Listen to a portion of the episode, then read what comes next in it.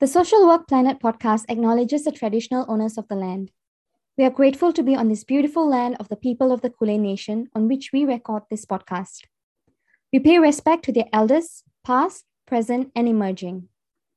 We also recognize and respect the dignity and uniqueness of each individual. Thank you for listening, and we hope you enjoy this podcast episode. Hi, everyone, and welcome to the first episode of the Social Work Planet podcast. I'm Veronica Charles. Today, Erica and I are so honored to have Dr. Marcelo Magitman with us. Marcelo is currently the course coordinator of the Master of Social Work course at Monash University. He also has his own private practice in counseling. Welcome to our podcast, Marcelo. How are you today? Oh, thanks for having me, Erica and Veronica. I'm so pleased to be here. I'm doing well, and I hope you're doing too. Thank you so much for joining us today. We're really excited, and I think our listeners are also looking forward to hearing about your social work journey and your social work career experience.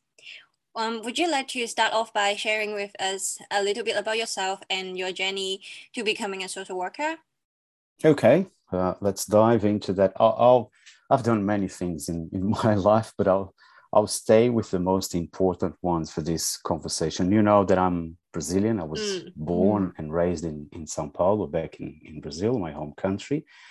I hold uh, a strong background in philosophy, a bachelor, a master, and a PhD in philosophy, and uh, training as, as a counselor. Uh, my business partner and probably my mentor is a Jungian psychologist with whom I shared over 20 years of private practice. Um, and lastly, since I moved to, to Australia, I've completed a Master of Social Work, formalizing my social work education as well. So, probably this is the most important thing for this conversation. Yeah, that sounds like a very great and impressive journey from getting your doctorate in philosophy and establishing a private practice, and then coming here to Australia and completing your master's in social work. That is such an amazing journey to hear. And I would like to know more about your social work career pathway, like the different fields of practice that you have worked in or you are currently working at. Okay. Look, in, in my private practice uh, that I'm still attending clients online from all over the world, thanks to technology, my main experience is as a counselor dealing with mental health issues, relationship and family issues, drug and alcohol, grief and loss. But most, um, the most important one, the most uh, interesting area that I like working with is existential counseling. I uh, what I really like is to get into the, let's say, the radical questions on the meaning of life, what is happiness, how to deal with death, and, and so forth. In Australia, my experience started with an Neami National uh, Residential Mental Health Service for youth people between 16 and 25 years of age, running groups and, and individual counseling as well. Then I moved to Monash Health, where I used to work as a drug and alcohol counselor, doing assessment, treatment, referrals, especially for mandated clients from the legal system. Um, I also consider a great part of my career my volunteer activity in the aged care sector. I used to volunteer in the largest hospital and aged care facility in Sao Paulo for over 25 years where I learned a lot. Uh, it's part of my, my training as a, as a social worker. And finally, as an educator, I've been in academia for a long time, which is also part of my social work journey. And now at Monash University, where I'm teaching and I'm the course coordinator. Wow, that's a really very extensive experience you have had in the social work field, like working as a counselor with youth, um, volunteering in the aged care setting as well and now also as a course coordinator teaching social work. Um, so just want to know more about like your experience in different fields of practice. Would you like to share what your day-to-day activities look like in different fields of practice with us? Oh, look, we can we can talk about my daily life. There is no routine in social workers. probably most of the social workers uh, listening to this podcast can testify. There's no uh, typical day in, in our lives. But what I can share in general, I see my online clients on a weekly basis. Um, but my main activity at the moment is as an educator and, and researcher at Monash, where I teach uh, foundations of social work practice, mostly counseling skills, assessments, and uh, I use a lot of simulations, as you know. Uh, I also teach longevity and elective unit in, in aged care. And uh, apart from that, I have uh, a heavy load as a Master of Social Work course coordinator, uh, which currently takes most of my time between admin, admin tasks and dealing with students as well. So this is my current life, but I have many differences. If I if I compare my life when I was doing counseling, for example, uh, in drug and alcohol here for Monash Health, was a very different day going into um, uh, a rehab facility and doing assessment or in a, a counseling room. Uh, my life was way different, or going to court uh, with with a client. So it's it's a very different one. It depends on the type of activity that I was doing at the moment. My life was way way different. This is how it looks like at the moment. It is really great hearing about how different your day to day activities look like in the different fields of practice. As you have mentioned, I'm sure being a social worker, no two days would be the same in our day to day activities. And especially right now, having to work with clients mostly online. So, how would you say your experience working with clients online has been? And do you find it to be as effective as working with clients in person? Firstly, when I moved to Australia, one of the things that I thought, having this private practice running for a long time, you know people, you, you you're there, you see them, they come to you, you you are in the same room, and you have all this information that comes from um, non-verbal behavior, and you you're in the same room. It's different. So I thought, first of all, well, am I going to be able to do this online all the time? I used to have some clients online there as well, but not most of my clients. So that was one of my concerns. The other concern was, well, they're going to forget me because over the years, uh, moving away, you, they're not going to find you. How can you properly establish a relationship with someone that you've never seen before in your life? Most of my clients during these recent years are people that I've never seen before. I've never been in the same room with them. And I can testify that um, it is as effective as if I was with them in the same room because you have other, um, you use other counseling skills, you use technology on your favor. Sometimes by not being in the same room, sometimes by not sharing the same type of experience with them, gives them uh, an opportunity to, to share with you in a different i'll give you an example. I, I remember uh, it, it's a different thing. It's not an online thing but i think will kind of illustrate what i'm trying to say. I remember that um, one of the tasks that i had while i was working for Neami National here with the youth people was driving them to different appointments and mm-hmm. I, one of the things that I saw was if you want to have a difficult conversation with a young person, one of the good things is try to go for a walk, or in that case, driving them to an appointment because they don't have to look at you. And just by not having to look at you, they are more comfortable in sharing some of the things that they, they're willing to share. If you're sitting them with them the same room in a counseling room, that would be more difficult for them. Kind of a similar situation happens online. The fact that people are really far away from you, that distance puts less pressure on them. So they are willing to share with you all the things that they would probably not share with you. Uh, if you're sitting beside them. So I think it's as effective. You have some issues with them, for example, uh, counseling over the phone or SMS, eh, you don't have all the skills that you can show, but you have others. So it depends on the type of the therapeutic alliance that you build with the client. The more, the stronger is the relationship, the more genuine is the relationship, the most effective it is thank you so much for sharing that. It's really fascinating to hear that it's like as effective as face-to-face counseling. Just wondering, as you have mentioned, there are different clients you have worked with. Um, have there been any differences you have observed between different age group of clients uh, when you are providing counseling to them? Well, first of all, the type of language that you use, they're very, very different. For example, uh, I, I can sound very kind of an old person for a young person.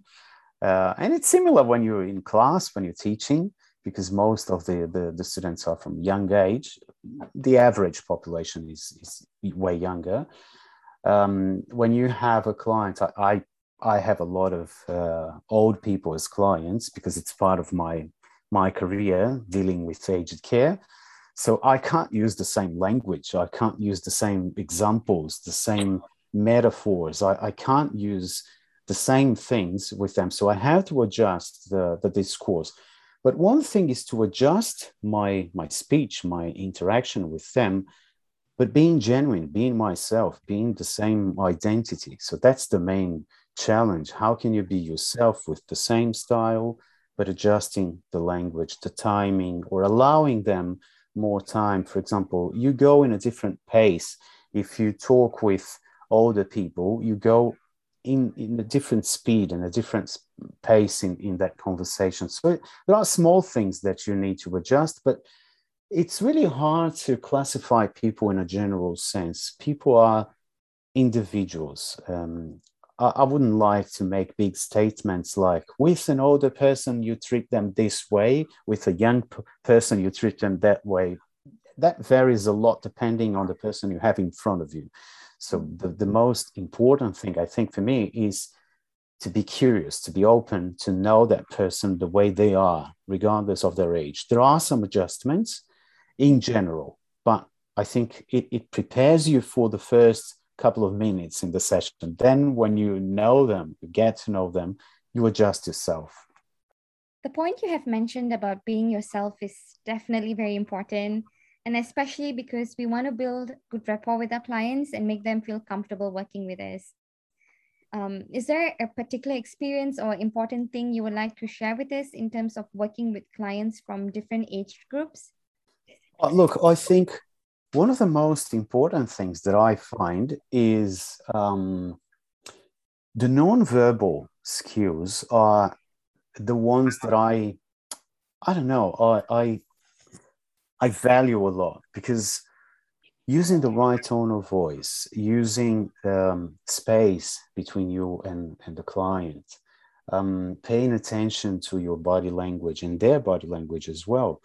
Um, these are things, they, they, they don't vary a lot in terms of age groups, but I think paying attention to them, they are probably 70, 80% of your communication with the client.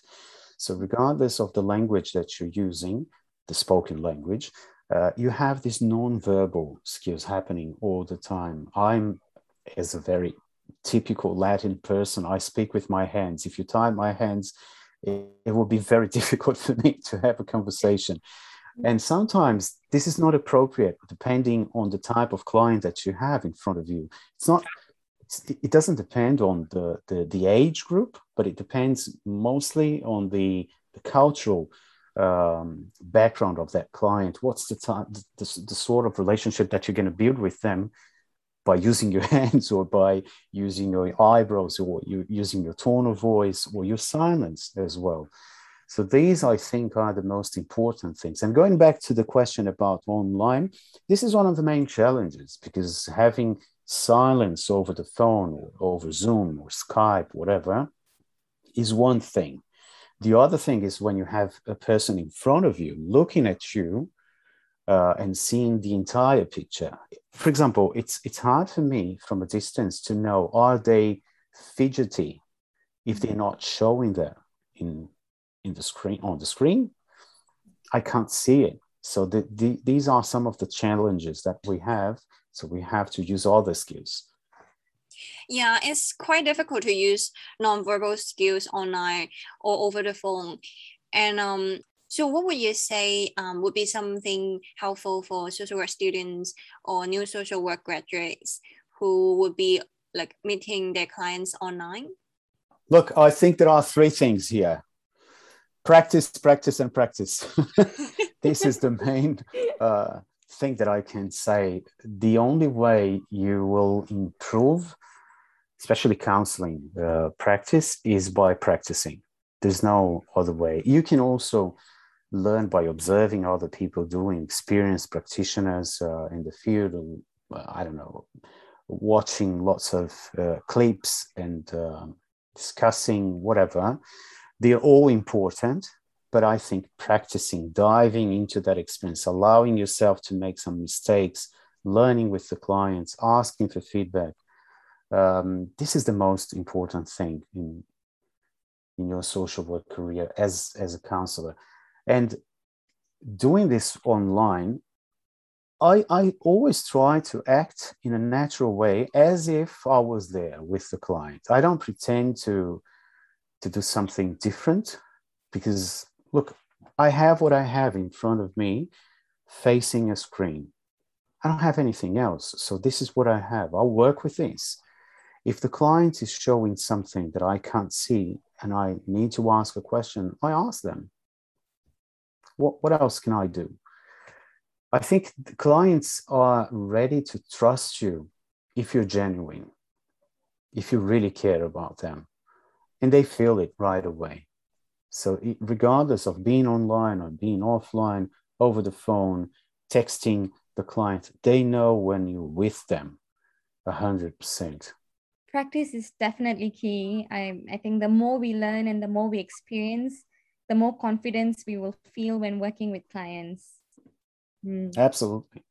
Moving on to an, another question, which is what are or were some of the highlights of your social work career? Because you've had such an amazing and vast experience. So I'm sure there are a lot, but um, is there anything in particular that you would like to share with us? Well, look, if I take my current position, that is most of the part teaching or in academia, what I really enjoy is the contact with students. Um, to see them growing from day one to the end of, of their course. I have some great emotional moments of seeing people showing their skills or establishing relationship with clients applying theories into practice you know uh, i also love students uh, come to me and share when they've got a job and they're starting a new uh, social work journey a, a new career. Uh, i like doing supervision uh, on their placements or being the university liaison.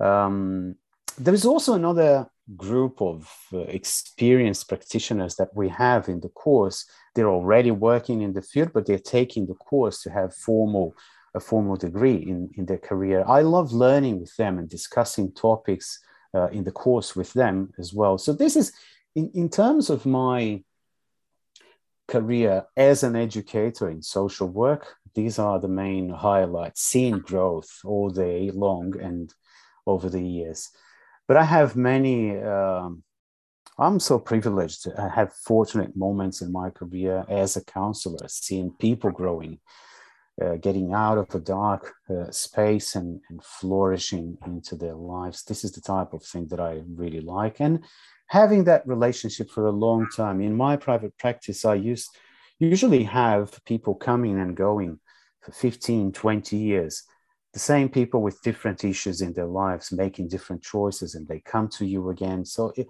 it's really interesting when you meet someone again in a different stage in their lives and they trust you again to make another decision into their lives. So that this is the type of thing that i like.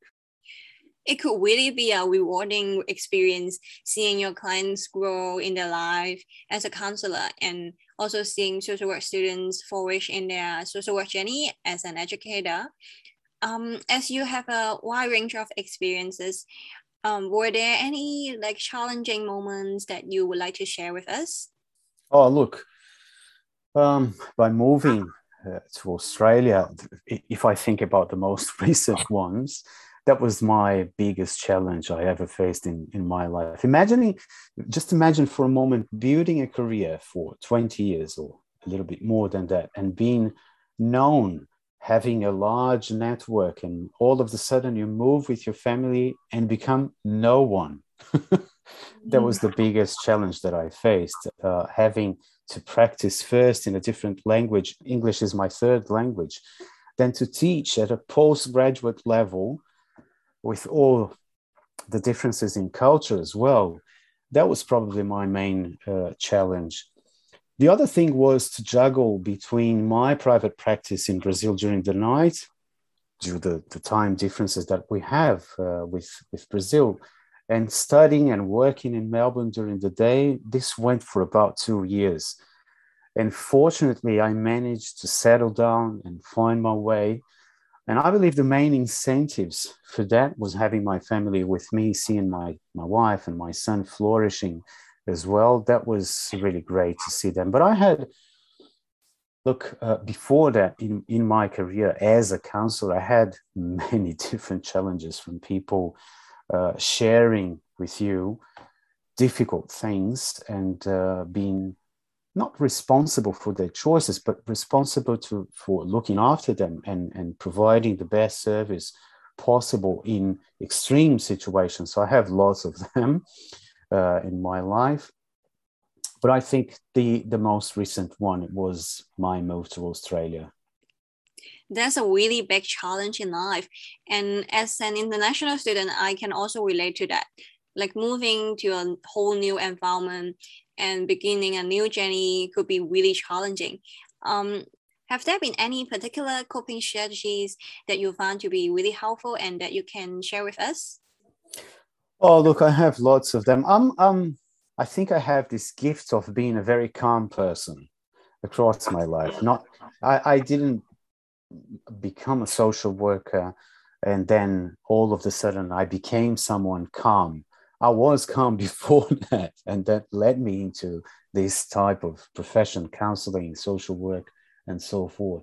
So I'm, I'm gifted in a way. I've, I've received this for free in, in my life. But at the same time, when you hear difficult things, when you when people share with you the most intimate secrets that they have in their lives, difficult situations, you have to put in place some strategies. And um, in my case, this is very personal, but in my case, I use a lot of breathing exercises. Mm. And I, I try to be gentle with myself doing the things that I like the most. For example, I love cooking. I cook every day in, in my life. Wow. Every day. I like I like fresh food and I enjoy doing things with my hands that I mm. don't have to think. I just watch them being transformed, being uh, different from what I put it in the oven, and then uh, enjoying uh, eating as well. So, eat, uh, cooking is part of, of my coping mechanism as well. I go for walk. I, I walk something like an hour a day to clear my mind and to put my thoughts in, in place and I, I also enjoy between music and reading uh, m- most of the times one of them will work for me and will calm me down. And if i need some space in my mind they will work with me especially fictional books. I'm not talking about technical books or things like this. I'm talking about fiction poetry things like this. They usually calm me and music. There is no day that i i don't listen to music in my life there are lots of different other different things in, in my life but these are the main ones. I play saxophone as well so it's part of the music uh, coping mechanism. Wow that's very nice to know about different self-care strategies that you use and i think definitely as social workers it's important for us to find different ways we can implement self-care strategies in our lives. And i would also like to touch on a point that you mentioned earlier where you were juggling between your private practice back in Brazil and managing your work and studies here in Australia. We know many students who juggle working and studying at the same time. And so, is there any particular advice in time management that you would like to share with us? Oh, that's a very difficult tip because people tend to think that I'm, first of all, that I'm very organized. And people think that I'm, I'm very, I don't know, um, I don't even know the word. It's productive or something like that. First of all, I am a mess. I am not organized. I had to train myself to be organized. I'm naturally a disorganized person. And um, if, if, you saw my desk, it, it's a disaster. But at the same time, I had to learn how to be organized, how to deliver things. And do many things at the same time because I had to. I had no other choice in, in my life. So, one of the things that I try to do is to get rid of all the difficult things that I need to do right away. If there are some, th- some things that I don't like doing, I try to do them first because then I'll have time to enjoy the other things and dive into them with more time, more energy. Because if you're tired, and you still have to go through things that you don't like, you won't have the energy to overcome them. So I try to do them first. Mm. So I get rid of them. Uh, people have these long to do lists. I hate those lists in my life. I try to get rid of them even before they become a list to me. so it's just, I think it's the, the main thing is to separate the priorities. What is a priority in your life? What is that you need to do first? Really and just get rid of them then you go into the other things. But it's it's not i'm not sharing any wisdom here. I don't i'm not really an example of that. I'm just productive that's all. But i'm not organized. I'm not don't take any advice from me into that space no no thank you so much for sharing. That's very interesting. Like um you said that like do all the stuff that you don't really like to do first and then so that you can get your day done so that you have more time to enjoy yourself. That's a really really good advice for us. I believe like a lot of us might tend to um, do things that we think oh we like to do are easier first and then we just keep pushing back those we want to procrastinate. And that's really interesting. Thank you so much for sharing. Um, i agree. Thank you so much for sharing that that amazing advice. Like I, I do feel like although you said that it might not be very helpful, but I think it is very helpful as well to uh, hear that. So thank you for sharing that. And um, so moving to the next part. So um, what do you like most about being a social worker? Mm, that's a very good question. Um, look, I think the most important thing for me that a social worker, a social work career allows me to do is to build relationships. Some of the some of the relationships are with clients, some of them with students, many of them with my colleagues as well. And at the same time, social work gives me an opportunity to exercise uh, in practice the values that I carry the most with me. I'm talking about equality, human rights, freedom, diversity, social inclusion. I like being part of people's journeys, uh, mostly in their individual lives. I'm not particularly a structural change person. Um, I live with kind of the motto of my Jewish ancestors you change the world by changing one person's life. There are mm. people who make structural or systemic changes, and I profoundly admire them but I'm not that capable. My strength, my main strength is the one-on-one relationship. That's what I like the most, and the, the social work career in general allows me to put in practice. Yeah, I also really enjoy building relationships with people, but sometimes it might be tricky, like managing professional boundaries. Um, would you like to talk a bit about like how you manage professional boundaries with your clients? Uh, look, sometimes this is difficult because uh, people tend to project on you. We're talking about transference and counter transference as well. So it's it's kind of a discipline that you have to maintain. How much you're going to share with them about you, about your life, or ask out of curiosity some of the things that is part of their lives that you don't need to know. It's just that you're curious about and you, you ask them. So you have to be very disciplined to know what's the main purpose of me asking that question or sharing something personal with them. Is it going to be for the benefit of the client or is it out of my, am I satisfying my curiosity?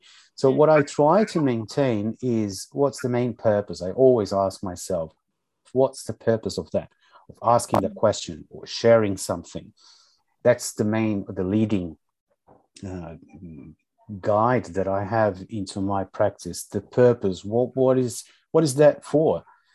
And if the answer is something kind of tricky or not particularly very clear, I tend to avoid, step back and think again. Well, uh, I'll allow me more time to think and then I'll go or I'll, I'll give up asking that question or sharing something that isn't appropriate. It's a very fine line and it's difficult to establish. There is no clear answer. There's no mathematical answer for that saying, well, avoid this or do that because it will change with each and every client. And even with the same client, it will change depending on the day or the type of the moment of the relationship that you have with them. So there is no recipe for them. One thing I want to say is, and it's it's probably something risky to say, but I trust my intuition. I I clearly believe in intuition and I trust it mm-hmm. in my life when you feel something it's not smelling right or if you feel like well there's something there behind those words that i have to inquire a little bit more or this is the type of topic that i, I probably need to avoid these are the things that you're not going to see in any book you're not going to see in any training it's, it's just it comes with practice and it mm-hmm. comes with observing other people doing then you you learn and you understand well I get it. Mm. And it just comes with practice. Knowing them and but most most importantly, knowing yourself. Mm. Exactly. Thank you so much for sharing that. And uh, it's really practice makes perfect. And um, just before we wrap up this conversation, do you have some advice or words of encouragement that you would like to give social work students and social workers in their early careers? I saw that coming. this is the type of question people tend to ask. Um, look, even though we tend not to give advice to clients, uh, here I am uh, throwing words on you, uh, but here we go. I, I don't care. So, firstly, um, be open to the unknown. Don't be picky or afraid to try new areas, new fields of practice. I see people come to their first or second placements with their minds set up on one into one particular field or one particular activity that they would like to, to pursue. Um, some want to work in a hospital setting, others in child protection, whatever. What I would say is allow yourself to be surprised let your curiosity lead you into different lanes. Um, the same with your first jobs in social work. Try and try again. Don't be fixed into something. Just allow them to surprise you. Secondly, um, keep yourself learning. A degree is just the start, it's not the end of the journey. People and communities evolve, and so we should together with them. We should develop ourselves the same way. So, searching for more education, research, training, there are ways to maintain you alive in the profession that changes every day. Finally, probably, well, I have loads of things to say, but this is enough. Uh, don't underestimate, and that, that goes back to your question before, don't, don't underestimate the importance of self care and the power of supervision both of them together. Having mm-hmm. clear boundaries, knowing your limits, and having the right people with you will make your social work career not only easier, but more rewarding and pleasurable as well, if that makes sense. Yeah. Thank you so much, Marcelo, for sharing with us your words of advice and words of encouragement. I'm sure it is definitely helpful for social work students and also social workers in their early careers. Personally, for me as well, these words of encouragement would really help me in my future as a social worker. We have definitely gained a lot of insights from your social work experience during our conversation. It has been so great knowing more about yourself, your experience becoming a social worker, and your social work journey. Thank you so much. Yes, yes, I agree with Veronica. Thank you so much, Marcelo, for sharing with us and being our guest today. It has really been a great pleasure talking with you today. Thank you so much. Well, mine, but my absolute pleasure being the number one in this show. And good luck with the podcast. Thank you. Thank you. We hope you have enjoyed this episode. Thank you for tuning in and supporting our podcast. Don't forget to subscribe to our Apple Podcast Spotify, and YouTube channel, and turn on the notification of our channel so that you won't miss out on the latest episodes. If you enjoy this podcast, feel free to leave a five star rating or a review. It will really help this podcast to reach more people. Follow and get in touch with us on our Instagram, Facebook, and LinkedIn pages. Don't forget to tune in once every two months to listen to us and experienced social workers talking about all things related to social work. Take care and stay safe.